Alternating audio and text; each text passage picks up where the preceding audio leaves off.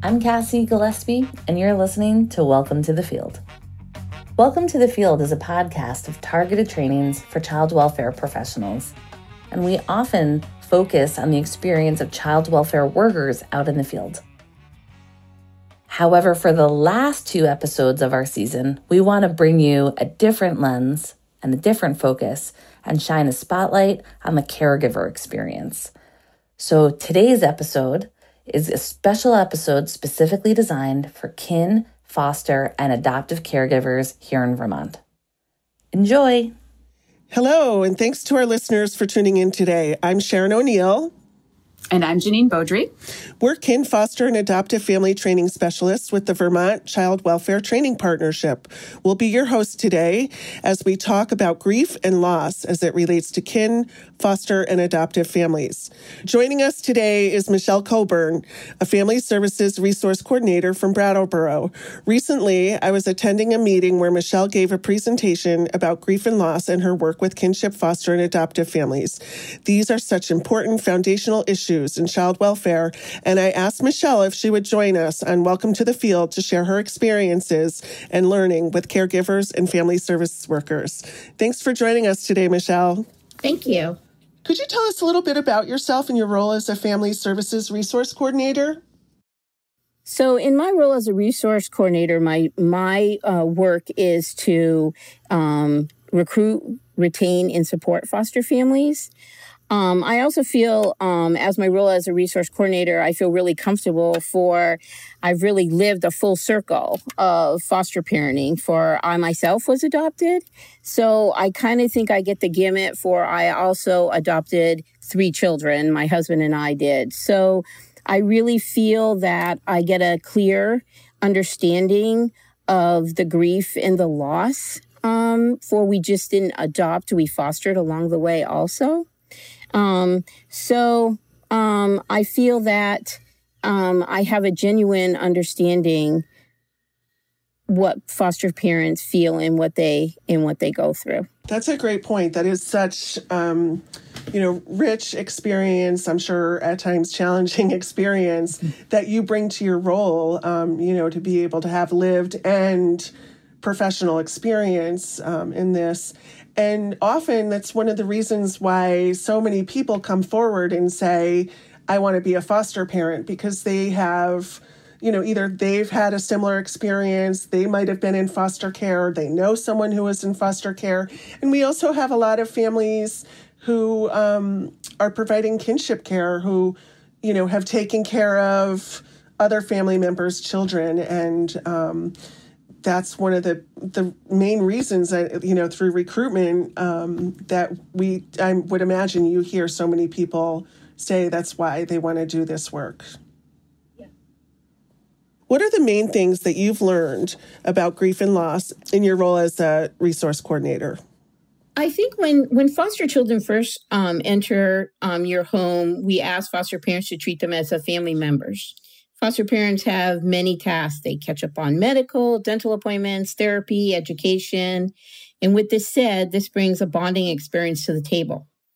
Um, we ask foster families to love these kids, but to keep their heart really guarded because the goal is always re- reunification. And that's a really hard task to ask anyone to do.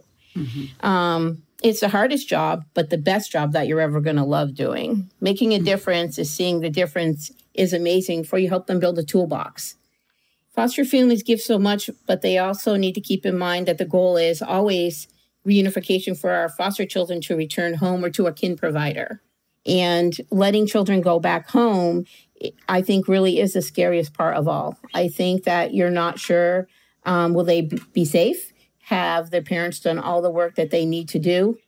Um, their home is not going to be like your home, um, but that is their home and that's their family.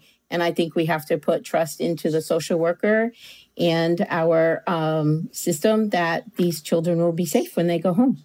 Yeah. I think it's a really um, important comment that you made about, um, I forget exactly how you said it, but about having a guarded heart. Um, mm-hmm. And I wonder if you could talk more about that because I would imagine that's just so hard. I think back to my days as a foster parent, and it's just so hard when you are like involved daily in someone's life and you're taking care of them, it's hard to have a guarded heart because you just naturally form an attachment or a bond with them.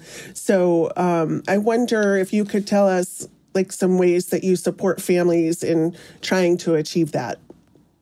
I think that um, any foster parent that comes to us that wants to foster is filled with empathy and compassion, and they want to do the best they can to help this child thrive, thrive and help them to build a toolbox that's going to help them when they leave your home.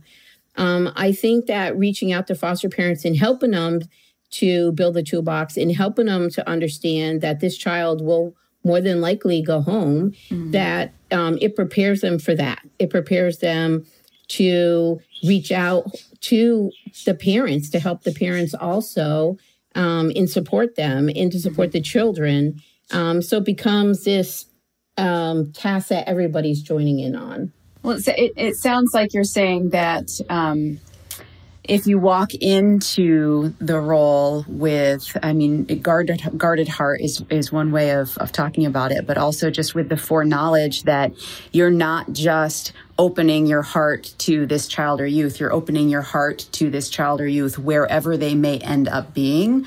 And that has to include thoughts toward the, the, their family of origin because that's the initial goal always, right? Well, unless, unless um, it's too unsafe for that to even be a goal to start with. So it kind of like it reorients your perspective around who you're opening your heart to maybe from the start. Yeah.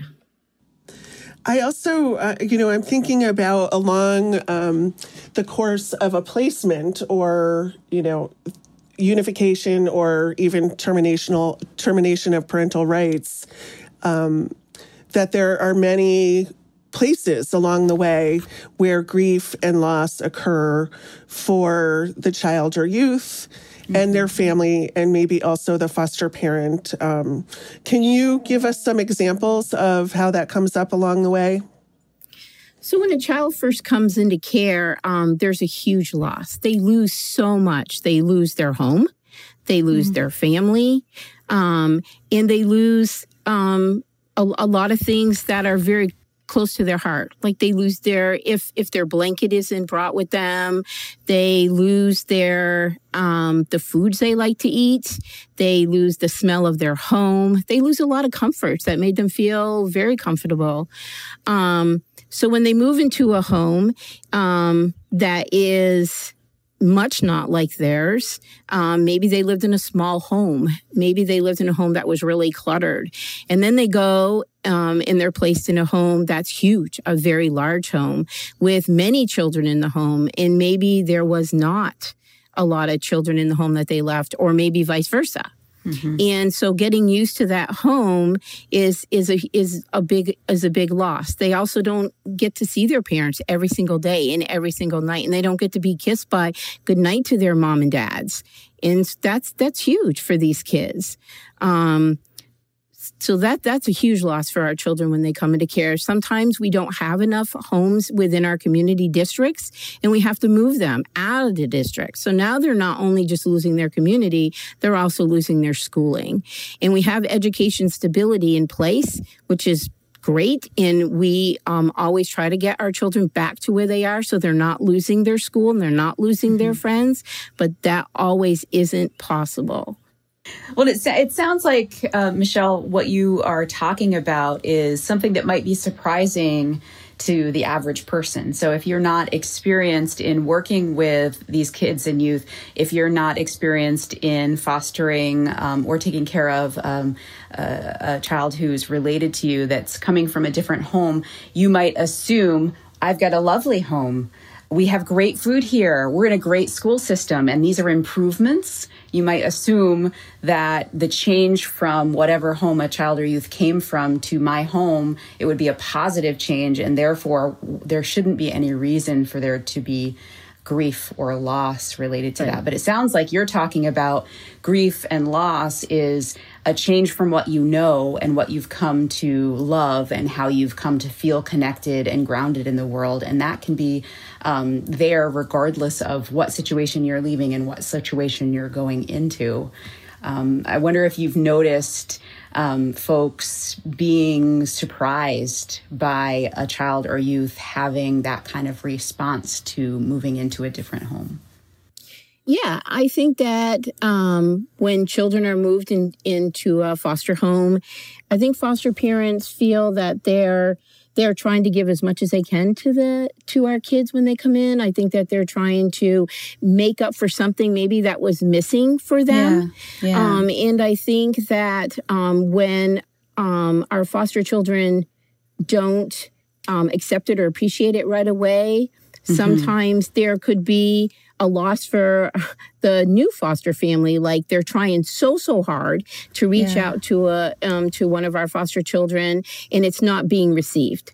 Yeah. and they're and they and they feel that loss of why they can't help them out because that's why they came to be a foster family is to help a child out yeah, that's that's a great point because obviously if somebody's walking into this role, they're doing so because they want to be providing a good home and giving love and support to a child or youth.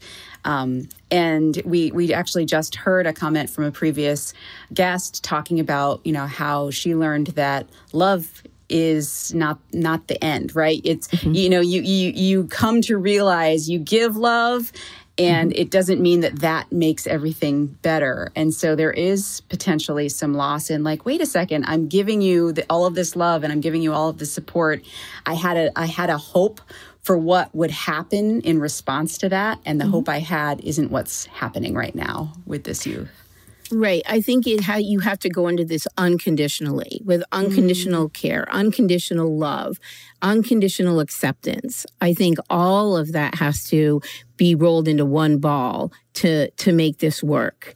Mm. Michelle, we've been talking about foster care and um, kinship caregivers. And I'm wondering is there a difference in the way grief and loss is experienced for kinship caregivers as opposed to non relative foster parents?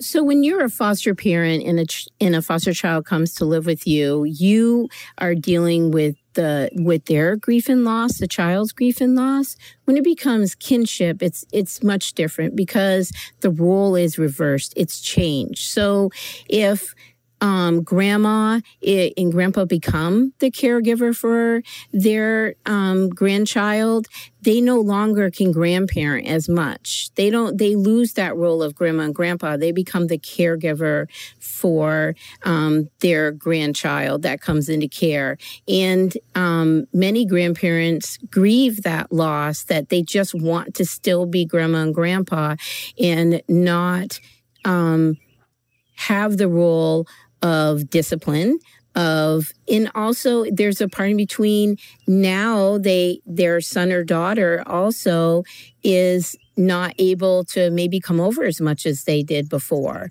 So it's it's a very hard loss for kinship providers when they when they take on this role.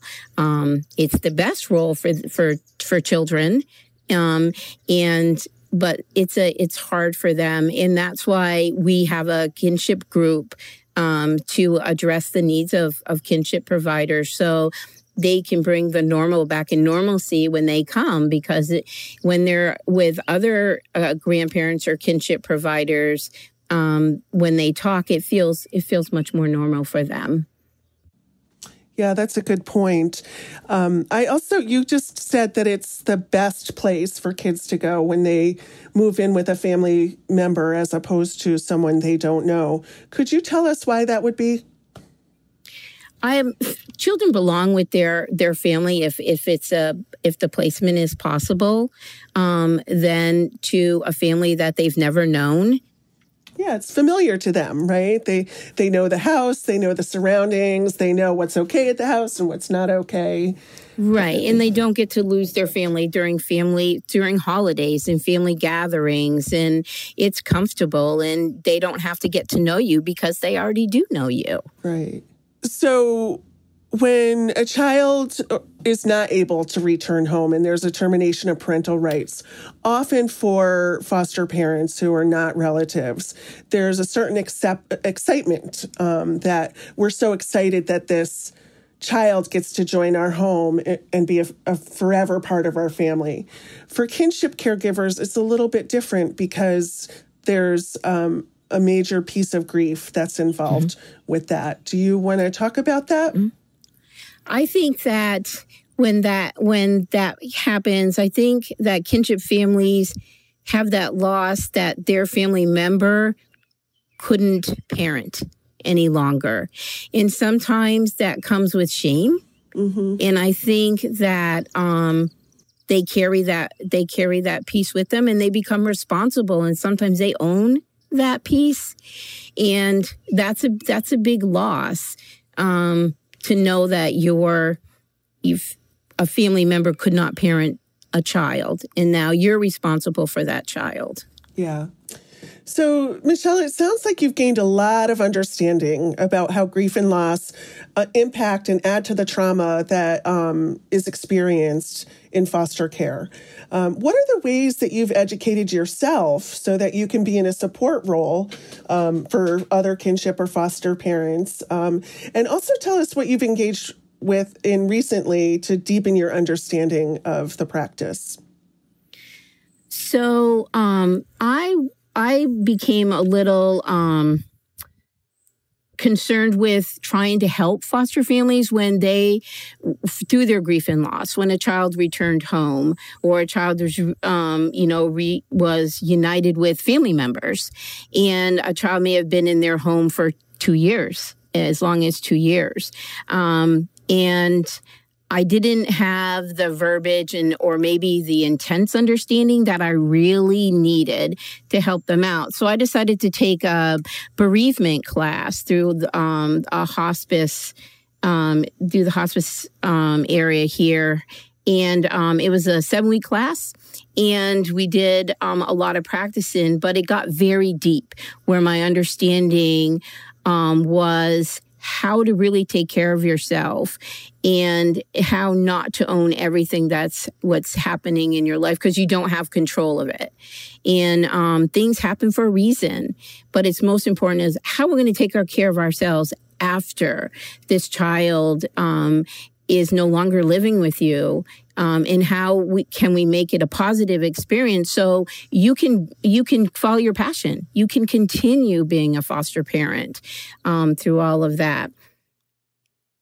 So mm-hmm. what I did was after the class, um, after I took this class, um, I tried it out on one of um, one of our foster families who um, a baby was reunited back to um, its parents, and we talked about those things. We sat down for a long time and we talked about how will you take care of yourself?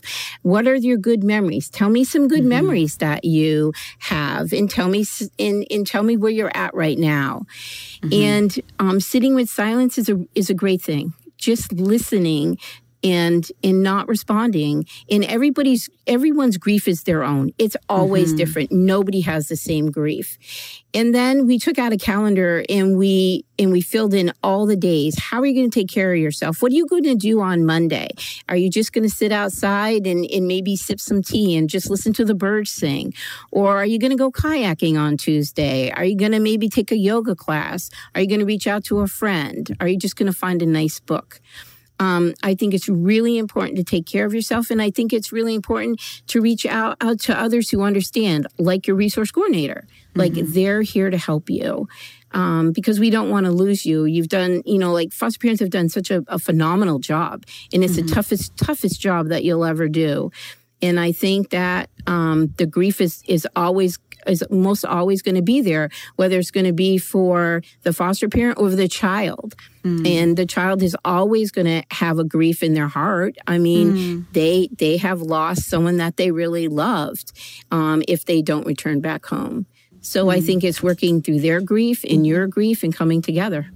Yeah, those are all really important points. Um, and so I, it sounds like you've been able to offer um, the foster parents in your district and kinship um, caregivers in your district a lot of support just from your experience from um, you know doing the work for so long in addition to the support that you provide what kind of education or training um, is offered for foster parents and kinship care um, givers to help them learn and understand um, how to support families through grief and loss and how to deal with their own grief and loss well, there's, you know, for foster parents, there's a foster parent training um, that really um, addresses grief and loss. And I think it's it's a it's a great training, and I think they'll come away with a lot from that.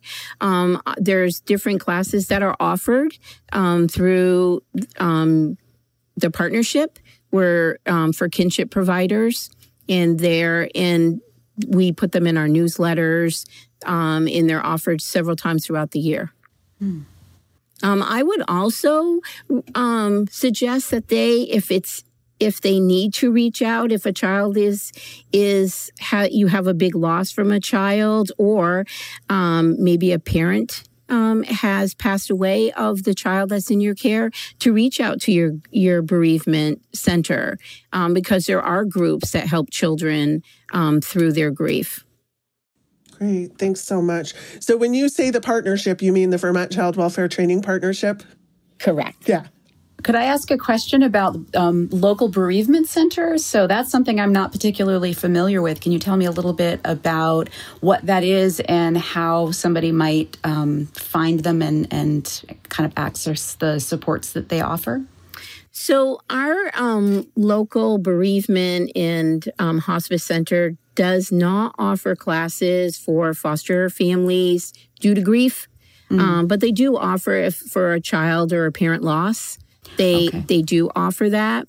Um, I kind of um, went around about because I needed this education mm-hmm. and sat down with um, the director um, of the bereavement piece of the hospice part and um, told him what I needed. I told him I mm-hmm. needed education. I told him that um, I needed to be more informed, that I needed better verbiage, that I needed um, to sit down with other people who have experienced uh, grief and loss so I could understand it better to, to help others. Mm-hmm. Um, so that's when I took this. Um, this is why I took this class to mm-hmm. understand it more fully and to support foster parents and to understand or try to understand what they're um, going through mm-hmm. and to be a better support to them. What what was the most significant idea that you took away from your involvement with hospice and how have you applied that to your work with foster families? I think the most significant is everybody has their own grief. Mm. Everybody deals with it on their own and um, sitting okay with that and letting them go through it and but helping them um, and to sit in silence and just to listen and not to rush in and try to make it better mm. because you can't and they really need to work it out on their own with the support of others mm. that that's basically what i um, took along to be a very good listener mm. Michelle, this is really crucial and rewarding work, um, and it's really hard. What are the ways that you take care of yourself while you're also encouraging families to take care of themselves through the grief and loss work? So I take care of myself because this job is so rewarding that mm. that's all you have to do is look back and think like, wow, I remember this or that I I have such great experiences that I just pull from them. And mm. we live in such a wonderful community. And my um, the staff that um, I have it in our Brattleboro DCF office are wonderful, very supporting, caring people. And I just pull from all of them. And I also um, take care of myself by um, spending time with the things I love. And if it's kayaking, hiking, walking, I just make sure that it's a healthy outlet and uh, talk through it. Don't I don't let it fester. I I make sure that it's out. Michelle, you've learned so much in this journey of deepening your practice. Do you have a vision for how you'd like to share this information so that others, like your fellow resource coordinators and family service workers, can learn from your experience? I um, recently presented tips and strategies to the um, resource coordinators. And I'm hoping that they um, came away with you know, with some strategies to talk to foster parents. Um, it's not, it's, it's, it's something that we do every single day. Every single day, we are talking to foster families about grief and loss. Um, and I'm hoping that they are able to to put this forth and um, use this um, information.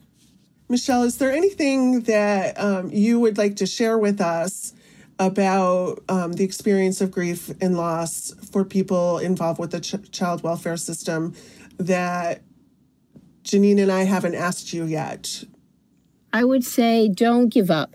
Like, fostering is the hardest job that you're ever going to have and it takes a village and we're all there for you and we really we really need you to reach out so we can support you and um our our our kids need you you're important right well i mean what i've heard you saying all the way through is to um to to to kind of get to know your own internal world, get to know when you have something that's troubling you that you need to sit with, figure out, learn about, reach out to somebody and get support when you need support, and then mm-hmm. make sure that you're taking care of yourself each and every day along the way so that you can continue to do the work. Right. Yeah.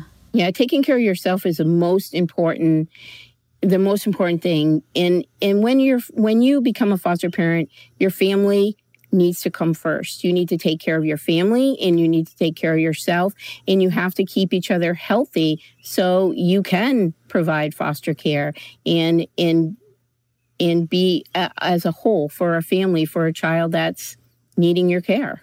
Mm. Those are important words of advice to take care of yourself first um, before you can really be available to take care of anybody else. Um, you know, it's complicated work. It's it can be unpredictable um, when you're dealing with grief and loss and trauma. And um, I absolutely appreciate that you took the time today out of uh, your your work day to have this important conversation with us. Really appreciate that you joined us today. Well, thank you for inviting me. Thank you so much, Michelle. Thanks. Thank you. Thanks for listening. If you have any ideas about topics that you want us to cover or episodes that you're interested in hearing, shoot us a message. You can reach me by email at cassie.gillespie at uvm.edu, or you can leave us a comment on the webpage where you downloaded this podcast. Welcome to the Field is produced by the Vermont Child Welfare Training Partnership and the state of Vermont. And a special thank you to Brickdrop for composing and recording our music. See you next time.